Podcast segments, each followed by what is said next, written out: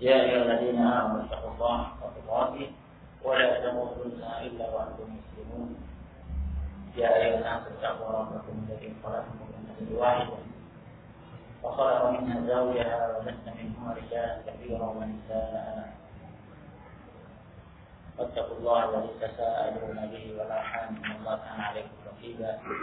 يا أيها الذين آمنوا اتقوا الله وقولوا قولا سديدا. يصلح لكم أعمالكم ويغفر لكم ذنوبكم. ومن يطع الله ورسوله فقد فاز فوزا عظيما. أما بعد فإن خير الكلام كلام الله وخير الهدي هدي محمد صلى الله عليه وعلى آله وصحبه وسلم. شر الأمور محدثاتها كل محدثة بدعة وكل بدعة ضلالة وكل ضلالة في النار. Jamaah sekalian, pada malam hari ini kita akan memulai kajian kita di bidang fikih. Mulai dari pembahasan tahara kitab tahara kitab bersuci sampai akhir kitab pembahasan fikih yang terdapat dalam kitab Bulughul Maram karya Al-Hafidh Ibn Hajar. Kami memilih kitab ini yang berisi hadis-hadis yang dipilih oleh Al-Hafidh Ibn Hajar untuk dimasukkan dalam kitab tersebut. Judul kitabnya Bulughul Maram min Adillatil Ahkam. Dan kitab ini masyhur di negeri ya, Bulughul Maram min Adillatil Ahkam tercapainya al-maram tujuan maksud dari penyebutan dalil-dalil hukum-hukum syariat. Adapun penulis kitab ini Al-Hafidz Ibnu Hajar namanya Ahmad Ibnu Ali Ibnu Hajar Al-Asqalani. Al-Asqalani di sebagai negeri Asqalana ada di Palestina. Namun beliau lahir di Mesir dan wafat di Mesir. Beliau lahir tahun 773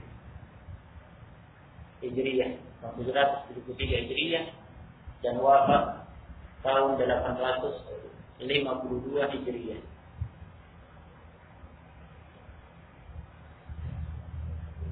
Beliau hafal Quran sejak umur 9 tahun.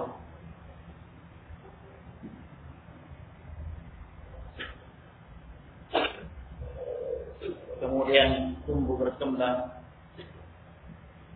dengan talabul ilmi, menuntut ilmu syar'i, sampai akhirnya menjadi hafiz kabir menghafal ilmu syariat besar masyhur yang terkenal dan sangat banyak karyanya yang bermanfaat. Yang bermanfaat dalam Islam dimanfaatkan oleh ulama. Oleh ulama sampai hari ini. Ya dan ulama tidak bisa lepas dari karya-karya beliau. Baik baik di bidang mustalah hadis, di bidang hadis, biografi, rawi-rawi hadis, di bidang tarikh, sejarah, dan di bidang fiqh. Yang jelas beliau adalah alim besar, hafiz, adalah al-hafiz. Ya, benar yang sangat tinggi hafal ilmu-ilmu syariat. Ini salah satu karyanya yang akan kita pelajari. Nah, karyanya sangat banyak. Di bidang uh, biografi Rawi Hadis misalkan punya karya Lisanul Mizan dan punya karya Tahdid Tahdid kemudian besar lagi menjadi Tahdid Tahdid ya menjadi rujukan yang dekat jika kita ingin memeriksa keadaan rawi-rawi yang ada di dalam sanad hadis dan di bidang mustalah misalnya punya karya Musbatul Fikah matan-matan mustalah dan disyaratkan juga oleh beliau Nuzhatul Nawar di Syarh Musbatul Fikah. Nah dan beliau punya karya besar yang masyhur yaitu Fathul Bari Syarah Sahih Al-Bukhari. Lengkap. Dari awal sampai akhir. Selesai ya. Fathul Bari di Syarah Sahih Al-Bukhari. Syarah kitab Sahih Al-Bukhari dari awal kitab sampai akhir. Sampai sampai Al-Imam Syaukani mengatakan la hijrah ba'da al-fath Al-Imam Syaukani mengatakan la hijrah ba'da al-fath tidak ada hijrah setelah al-fath mengutip hadis Nabi SAW la hijrah ba'da al-fath itu asalnya hadis tidak ada hijrah dari Makkah ke Madinah setelah Fathu Makkah karena Makkah dengan dengan Fathu Makkah telah menjadi negeri Islam sehingga tidak ada lagi hijrah dari Makkah ke Madinah setelah Fathu Makkah dikutip hadis ini oleh Syaukani untuk memuji Fathul Bari Syarah Sahih Bukhari karya Ibn Hajar la hijrah ba'da al-fath yakni خلاص dengan adanya kita Fathul Bari dalam menjelaskan mensyarah Sahih Al-Bukhari sudah cukup. Sudah luar biasa. Nah menunjukkan eh, nah kehebatan ilmu al-hadis Ibn Hajar. Sampai-sampai Asyokani dalam kitabnya Nailul Awqar Syarah Muntahul Akhbar. Muntahul Akhbar kitab fikh karya seorang imam alim Hanabilah dan lebih lengkap hadis-hadisnya daripada Bulughul Maram. Jauh lebih lengkap meluas. Nah di bidang fikh disyarah oleh Syaukani dengan judul Nailul Awqar di syarhi Muntahul Muntahul Akhbar dan Asy-Syaukani dalam Nailul Awqar banyak sekali menukil dari Fathul Bari. Persis.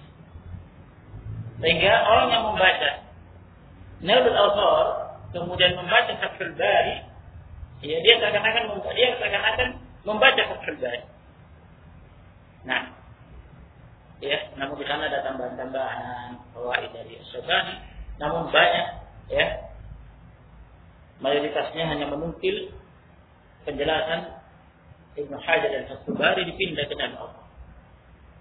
Nah, hanya saja yang diwaspadai dalam kitab Fathul Bari kata ulama sama dengan kitab An-Nawawi Al-Minhaj fi Syarh Sahih Muslim yang diwaspadai adalah nukilan Ibnu Hajar dari masyayikhnya yang berakidah Asy'ariyah. Dari masyayikhnya yang berakidah Asy'ariyah menukil penakwilan-penakwilan sifat-sifat Allah Subhanahu wa taala ditakwilkan ke makna yang lain yang berbeda dengan yang diinginkan oleh Allah Subhanahu wa taala dan Rasulnya ada dalam Al-Quran dan Sunnah. Nah, namun hal itu sifatnya penukilan karena beliau berguru dari masyayikhnya mengambil itu dari masyayikhnya dan mereka syairah.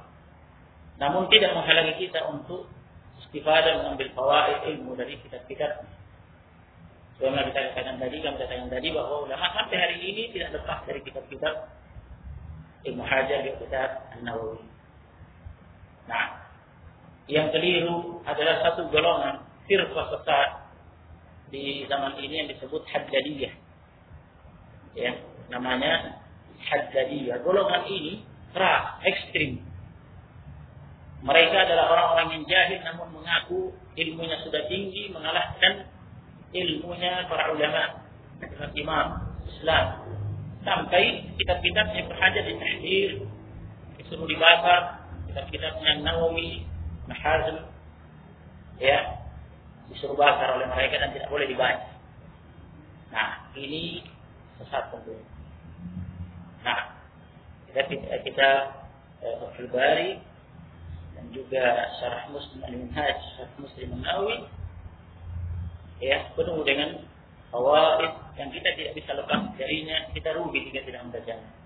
Hanya saja kita ya mengetahui kawaid, kaidah-kaidah syariat dalam masalah tauhid, asma sifat kita hati-hati dari nukilan beliau ya ada sebagian yang dinukil dari masyayikhnya penakwilan sifat-sifat Allah Subhanahu wa taala.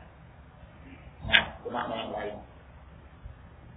Al-Hafidh Ibn Hajar sempat menjadi qadhi ya, menjadi qadhi di Mesir, percaya jadi qadhi. Nah,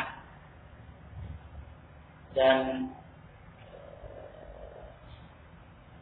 jadi qadhi beberapa kali dan beberapa kali pula beliau meninggalkan posisi ini. Nah, sampai di akhir hidupnya ya beliau melepas jabatan tersebut dan beliau wafat pada tahun 852 Hijriah. Ini sekilas yang bisa saya sampaikan tentang Al-Hafidh Ibn Hajar.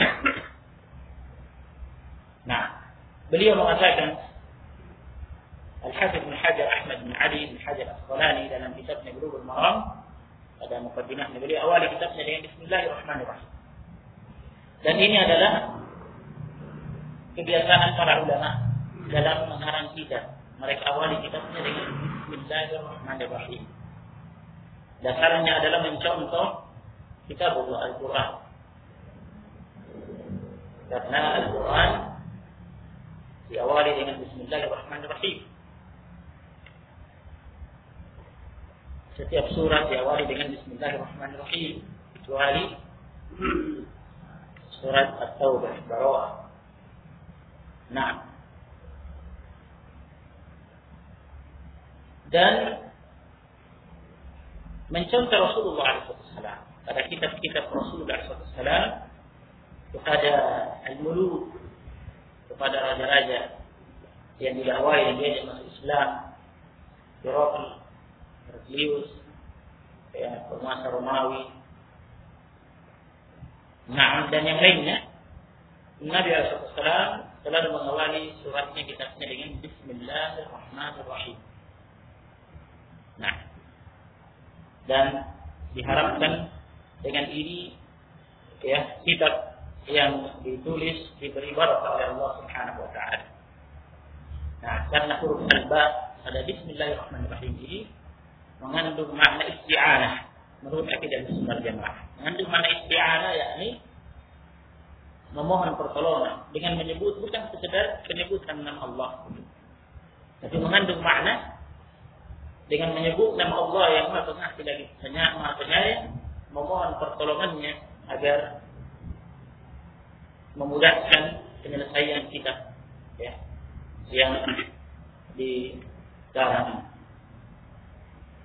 Nah, beliau mengatakan Alhamdulillah ala ni'amihi al-zahirah wal batinah qadiman wa haditha والصلاة والسلام على نبيه ورسوله محمد وآله وصحبه الذين ساروا في نصرة دينه سيرا حثيثا وعلى أتباعهم الذين ورثوا علمهم والعلماء ورثة الأنبياء أكرم بهم وارثا وموروثا beliau memuji Allah Subhanahu wa taala segala puji bagi Allah Subhanahu wa taala yang lahir maupun yang batin yang terdahulu maupun yang baru yang lama maupun yang baru salawat dan salam atas Nabi Rasul Muhammad sallallahu alaihi wasallam atas keluarganya dan sahabatnya yang berjalan bersahabat dengan Nabi alaihi wasallam dalam menolong agama Nabi agama Allah Subhanahu wa taala. Dengan perjuangan sungguh-sungguh. Dan juga atas para pengikut mereka yang mewarisi ilmu mereka sahabat mewarisi ilmu Rasulullah SAW kemudian At-tabi'in, murid para sahabat, murid ilmu itu dari sahabat, kemudian asbab tabi'in, murid-murid tabi'in, murid ilmu itu dari tabi'in, dan seterusnya. Sampai pada masa imam, imam-imam yang datang setelah mereka, yang mewarisi ilmu mereka dan ulama adalah ahli waris para nabi. Ya. Betapa mulianya betapa mulianya eh, naam warisan dan pewaris tersebut, ahli waris tersebut dan yang diwarisi dan ilmu yang diwarisi tersebut. Ba'd, ada setelahnya fahada mukhtasar ala usul al-adillah al-hadithiyah bil ahkam syar'iyyah. Ada setelahnya maka ini adalah mukhtasar ringkasan yang mengandung meliputi pokok-pokok dalil-dalil dari hadis-hadis Nabi alaihi wasallam yang berisi hukum-hukum syariat. yakni hukum-hukum syariat di bidang fikih. Karena hukum syariat, hukum syariat terbagi dua. Syariat Nabi SAW, hukum-hukumnya terbagi dua. Yang pertama adalah hukum-hukum yang berupa akidah ya tauhid dan yang lainnya menanggung iman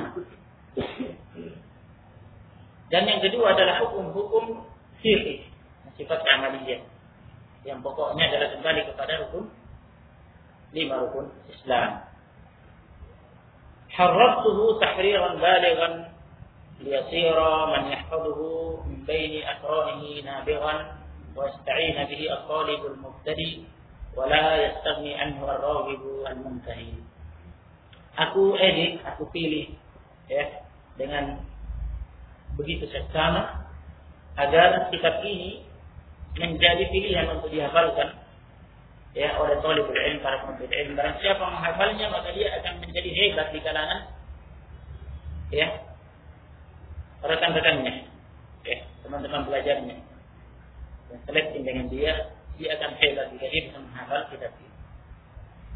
Nah, dan seorang pe pelajar pemula yang menuntut ilmu ya bisa tertolong dengan kitab ini.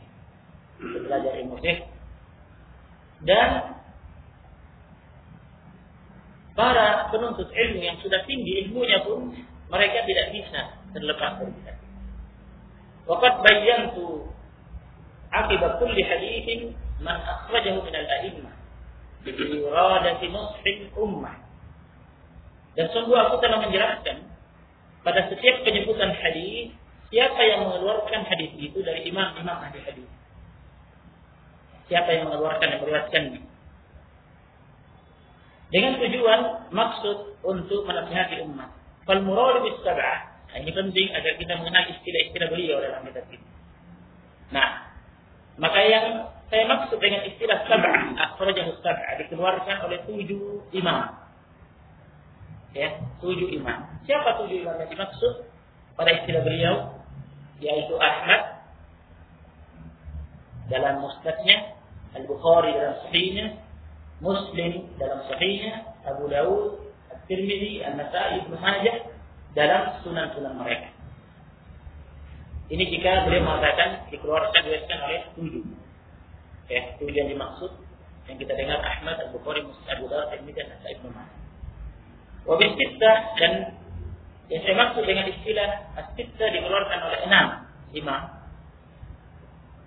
Man ada Ahmad selain Ahmad. Jika beliau mengatakan dikeluarkan oleh enam, dikeluarkan oleh enam hadis ini oleh enam imam Maksudnya adalah selain Ahmad yaitu Al-Bukhari, Muslim, Abu Dawud, Al-Tirmidzi, An-Nasa'i, Ibnu Majah berarti enam.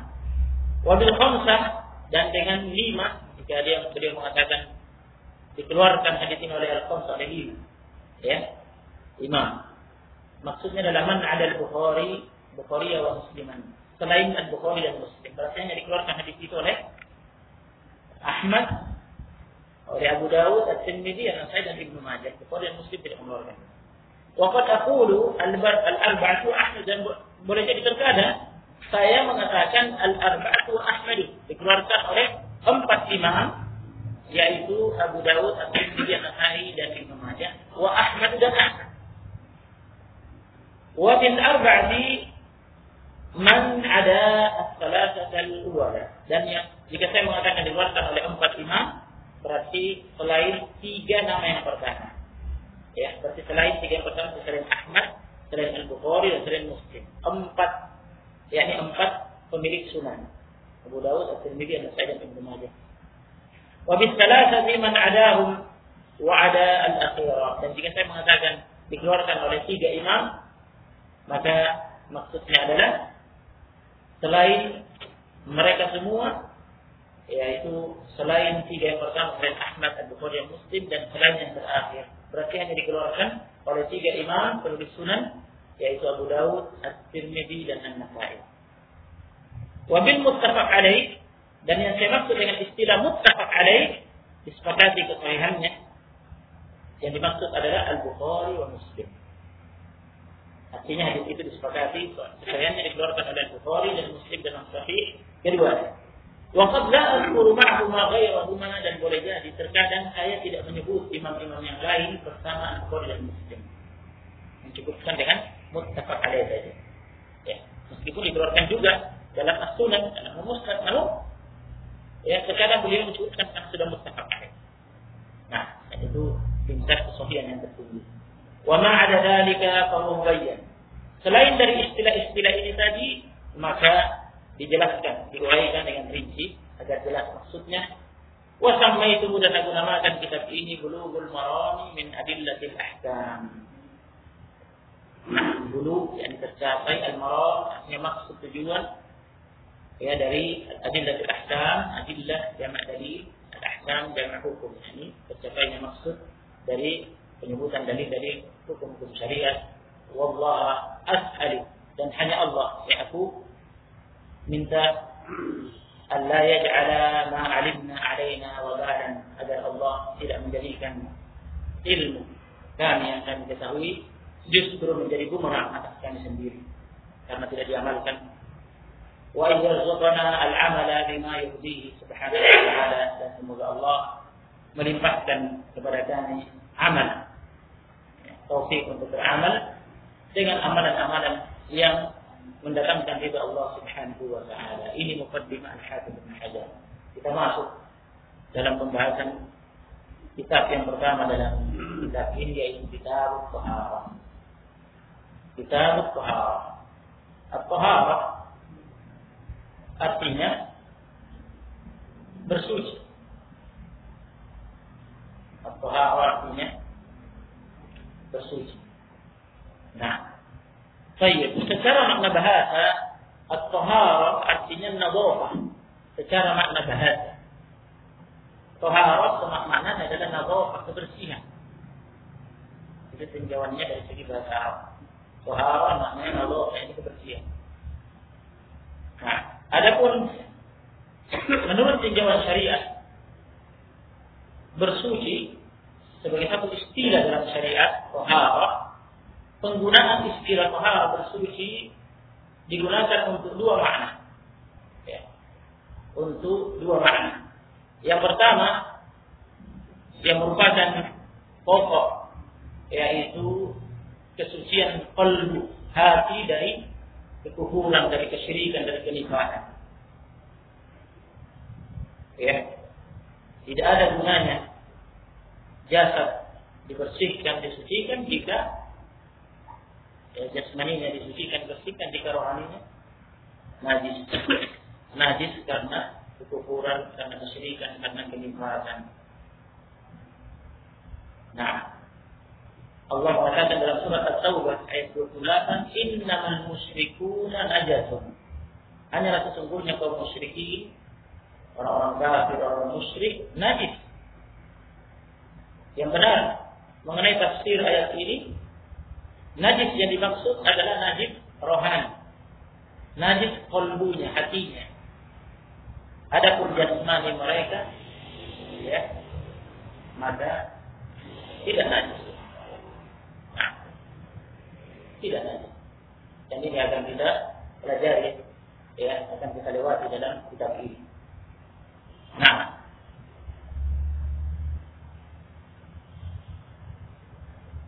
kemudian yang kedua penggunaan istilah tohara bersuci dalam syariat yang sifatnya farak cabang yaitu dalam bidang fikih yaitu hissiyah, kesucian ya fisik. Kesucian fisik, kesucian kesucian jasmani. Nah, dan ini yang kita pelajari di bidang fikih. Ini yang dibahas di sini. Kita butuh yang dimaksud pembahasan kesucian fisik jasmani. Ada pun kesucian rohani, kesucian kalbu, ya, suci dari dari kekufuran, kesyirikan, dari kenifakan itu pembahasannya dalam akidah, tauhid dan yang lain dari pembahasan-pembahasan akidah. Nah, nah, tohara dalam pembahasan fikih yaitu kesucian fisik, kesucian jasmani meliputi dua hal. Meliputi dua hal. Yang pertama suci dari hadas hadas besar dan hadas kecil. Yang kedua, suci dari najis. Suci dari najis. Nah, tatkala alat untuk bersuci dari hadas dan alat untuk bersuci dari najis pada asalnya adalah air, air alat bersuci dari hadas. Baik hadat berhamuk, hadat kecil dan alat bersuci dari najis pada asalnya adalah air ya. Maka dimulailah oleh ulama kita berpahara dengan pembahasan bab tentang air ya oleh karena itu di sini Al-Hafidz Hajar mengatakan setelah menyebutkan kitab Tahara beliau mengatakan babul miyah Babul miyah. Bab al-miyah. Al-miyah adalah jamak dari al-ma. Bentuk jamak dari al-ma. Mufradnya ya untuk satu al-ma'u air. Ya, untuk jamak meliputi ya, seluruh macam air. Nah, dalam bahasa Arab al-miyah. Babul miyah. Bab ya tentang air. Nah, pada asalnya air itu disifati tohur. Tohur. Ya. Di fathah tohnya. Tohur. Artinya tohir mutahhir. Tohur artinya tohir suci. Zat air itu suci. Mutahhir artinya mensucikan, menyucikan. Menyucikan dari hadas, besar, kecil, menyucikan dari najis. Nah, seperti firman Allah Subhanahu wa taala tentang air hujan. Dalam surat Al-Furqan ayat 48. Seperti firman Allah tentang air hujan, menyifati air hujan dalam surat Al-Furqan ayat 48. Allah berfirman, "Wa anzalna minas samai ma'an tahura." Wa anzalna kami turunkan minas sama dari sama bukan dari langit bukan naik hujan bukan turun dari langit kata as-sama dalam Al-Quran banyak maknanya bisa berarti langit itu sendiri jelas langit bisa berarti al-ulu ketinggian ya, di atas bisa berarti awan dan air hujan turun dari awan sebanyak juga dalam Al-Quran ada sebagian ayat. Bahkan kata sama juga datang dengan makna air hujan itu sendiri. Ya, air hujan yang turun itu sendiri juga dikatakan as-sama dalam Wantan kami as-sama kami turunkan dari as-sama. Dari apa? Dari awan, dari arah langit ya. Tapi tepatnya dari awan. Ma'an tohur, air yang tohur. Sifat tohur oleh Allah SWT. Tohur artinya Tohir zatnya suci, mutahhir alat bersuci, mensucikan, menyucikan dari hadas besar dan dari najis. Sebab dengan ini firman Allah dalam surat Al-Anfal ayat 11 ya. Ketika Allah Subhanahu wa taala menjelaskan tentang nikmatnya kepada ahlu Badr kepada Nabi alaihi wasallam dan sahabatnya yang hadir perang Badar yang jumlahnya 310 lebih. Ya. Dijamin, dijamin mendapat ampunan oleh Allah Subhanahu wa taala di antara nikmat yang Allah berikan ketika mereka pada perang Badar ya yang ketika itu pada asalnya mereka tidak ada air. Sehingga mereka tidak bisa bersuci. Sehingga perasaan mereka jadi ya kurang tenang. Nah dan kondisi kalau tidak ada air bagaimana kita hamil bersama? Kita tidak bisa bersih bersih tidak bisa bersuci ya. Nah dari najis dari dari barakallahu fikum dari hadas. Nah kemudian Allah subhanahu wa ta'ala menurunkan air hujan ketika itu. Ya sehingga kondisi para sahabat jadi jadi segar bisa bersuci ya sehingga jadi kalbunya hatinya jadi tenang jadi semangat dalam menghadapi perang. Nah ya nah, di antara fungsi diturunkannya hujan ketika itu Allah mengatakan yunazzilu 'alaikum minas sama'i ma'an liyutahhirakum bih dan Allah menurunkan atas kalian air hujan dari arah langit dari awan liyutahhirakum bih dalam rangka mensucikan kalian. Mensucikan kalian. Nah, jadi ada sesuatu itu dari najis. Nah, hadis yang pertama yang disebutkan oleh Al-Hafiz Ibn Hajar kata beliau an Abi Hurairah radhiyallahu anhu. Dari Abu Hurairah radhiyallahu anhu. Qala Abu Hurairah sahabat ini masyhur dengan kunyah Abu Hurairah. Nah. Disebutkan dalam biografinya Abu Hurairah ini Abu Hurairah tasbir Abu Hurairah anak kucing. Ya. Kucing besar hir. Disebutkan bahwa dia membawa anak kucing di lengan bajunya. Kemudian dihirupi oleh Nabi Sallam dengan Abu Hurairah. Yang bapak anak kucing. Nah, ada pun namanya diperselisihkan oleh ulama. Nah, Abu Hurairah radhiyallahu anhu beliau mulazamah kepada Nabi alaihi wasallam ya dan didoakan hafalannya oleh Nabi Sallam sehingga menghafal banyak hadis dari Nabi Sallam ya. Sampai dia mengatakan saya yang paling banyak.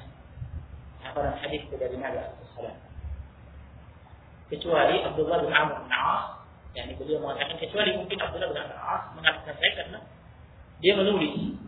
Ada dia Hurairah menghafal hadis-hadisnya dia tidak ditulis. Nah, oleh karena itu riwayat terbanyak di bidang hadis dalam kitab-kitab ulama dan Musnad Ahmad, Sahih Bukhari, Sahih Muslim, Sunan Abu Dawud At-Tirmidzi, Sunan Abu Dawud At-Tirmidzi dan Nasa'i terbanyak riwayatnya Abu Hurairah. Terbanyak riwayatnya Abu Hurairah. Nah, radhiyallahu taala anhu. Bukan berarti beliau yang paling alim bersahabat dari kalangan sahabat. Paling banyak riwayat hadisnya ya karena beliau wafatnya belakangan. Nah, mencapai masa eh, Naam dinasti Umayyah masa fitnah. Nah, bukan berarti beliau paling alim.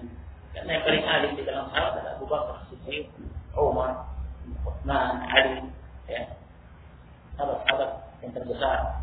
Meskipun hadis-hadis mereka, riwayat hadis yang dari mereka sedih, sedih karena mereka di awal-awal di masa-masa para sahabat masih hidup dan tidak butuh meriwayatkan hadis.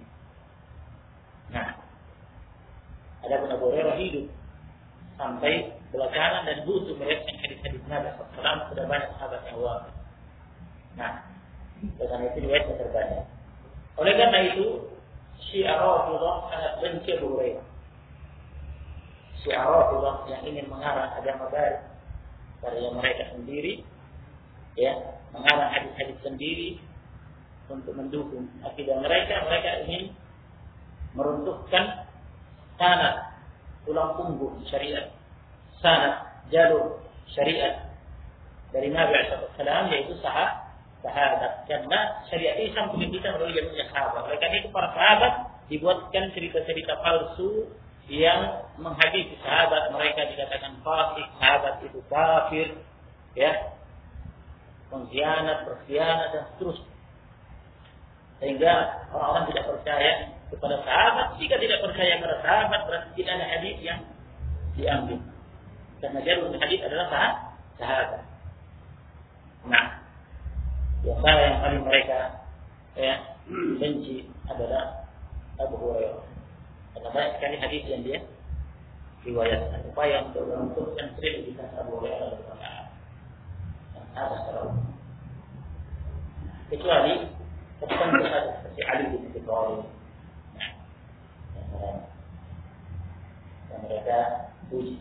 طيب أبو هريرة قال قال رسول الله صلى الله عليه وسلم في البحر تلقى حتى رسول الله صلى الله عليه وسلم في البحر. تنسم عليه اللوز هو الطهور ماؤه الحل ميتته هو الطهور ماؤه air laut هو يعني البحر laut at-tahuru ma'uhu airnya suci lagi mensucikan. Karena tadi makna at-tahur seperti pada dua ayat, eh, seperti pada nah penjelasan dua ayat. Nah, dan pada hadis ini at-tahur, tohnya di Ya, artinya Zahir mutahhir, airnya suci, zatnya dan mensucikan. Ini alat untuk bersuci. Dari najis, dari hadas. Nabi SAW ditanya tentang air laut. Ya, bersuci dengan air laut. Jawaban Nabi tidak mencukupkan dengan penjelasan bahwa air laut suci lagi mensucikan. Tetapi kita memberikan faedah al-hillu maitatuhu halal bangkainya. Halal bangkainya. Ya, artinya jika kita menemukan bangkai, ya hewan air, ya dengan laut, ikan, misalkan, misalnya dalam keadaan sudah bangkai terdampar di di tepi laut di bangkai sudah mati. Nah, maka itu halal. Maka itu halal.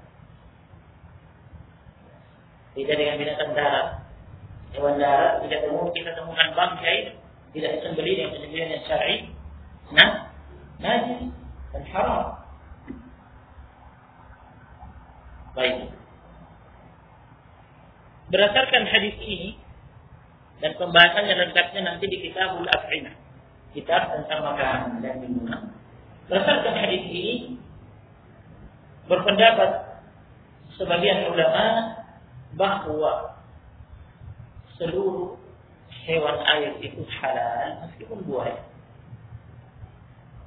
Meskipun buaya. Nah, masalah ini masalah khilafiyah, yang kaget. Masalah khilafiyah. Sebagian ulama memperkecualikan ya dari hewan air misalkan buaya. Haramkan oleh mereka karena buaya bertaring, buas, memangsa, ya dianggap sama dengan predator hewan pemangsa yang di darat sehingga diharamkan. Sebagian ulama termasuk Ibnu Utsaimin termasuk Ibnu Utsaimin berpendapat halal. Karena ini bukan hewan darat adapun hadis tadi yang menjelaskan bahwa predator yang memangsa dengan gigi taringnya itu hewan darat. Tidak berlaku untuk hewan air Nah, dan hadis ini umum al-hillu itu bangkai air bangkai bangkai air laut, bangkai laut ya. Bangkainya halal dan umum hadis. Nah, jika hanya berbicara masalah ganas, ganasan ya, masalah ganas, lebih ganas mana buaya dibandingkan hiu? Nah, ada cerita yang biasa di laut. Kalau hiu itu tajam sekali, taring sekali. Nah, sampai ada orang yang berenang dan dia tidak sadar kalau ternyata lengannya sudah hilang. Dia sadar ketika hendak menggapai perahunya ternyata lengannya sudah tidak ada. Istiqah oleh hiu. Nah, yang tadi yang saya. Ada pun buaya, dia tidak memotong, dia menggigit dan membanting.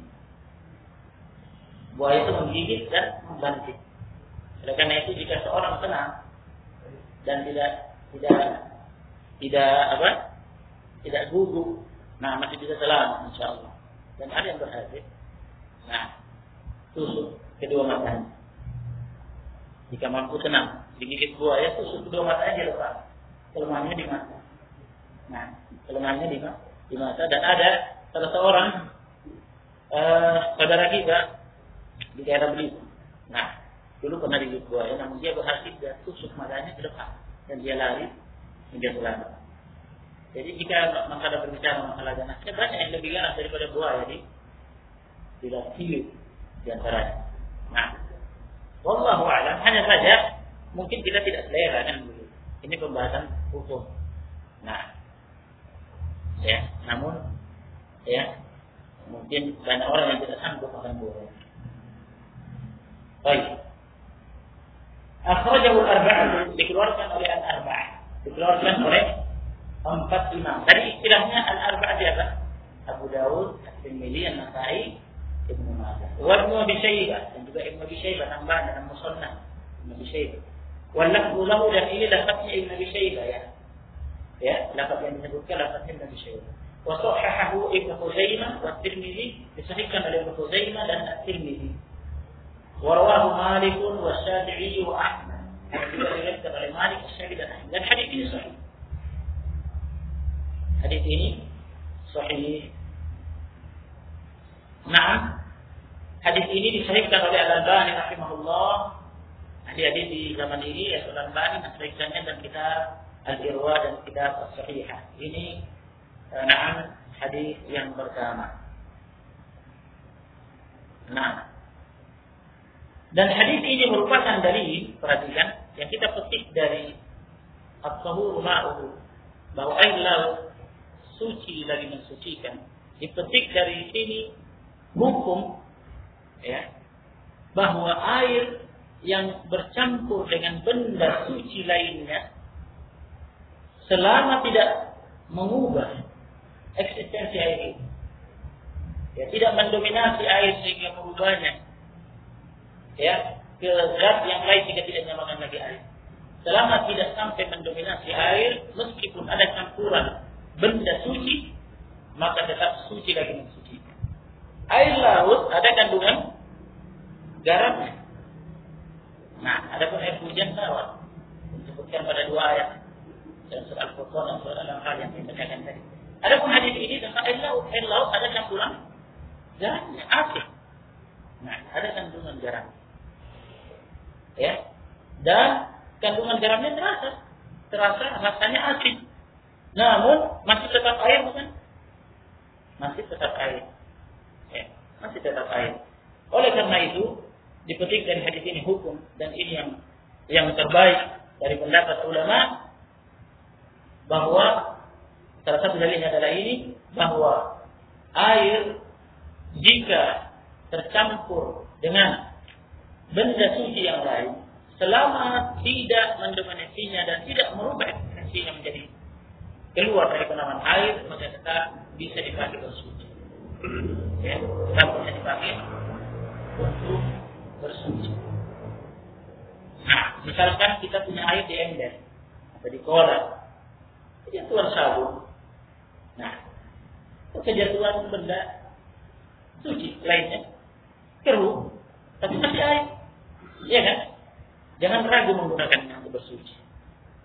Nah, yang ragu menggunakannya. bersuci. Ada kolam misalkan, ya banyak daun-daunnya, ya keruh, ya banyak e, tanah di situ keruh. Namun masih air, jangan ragu ber, bersuci.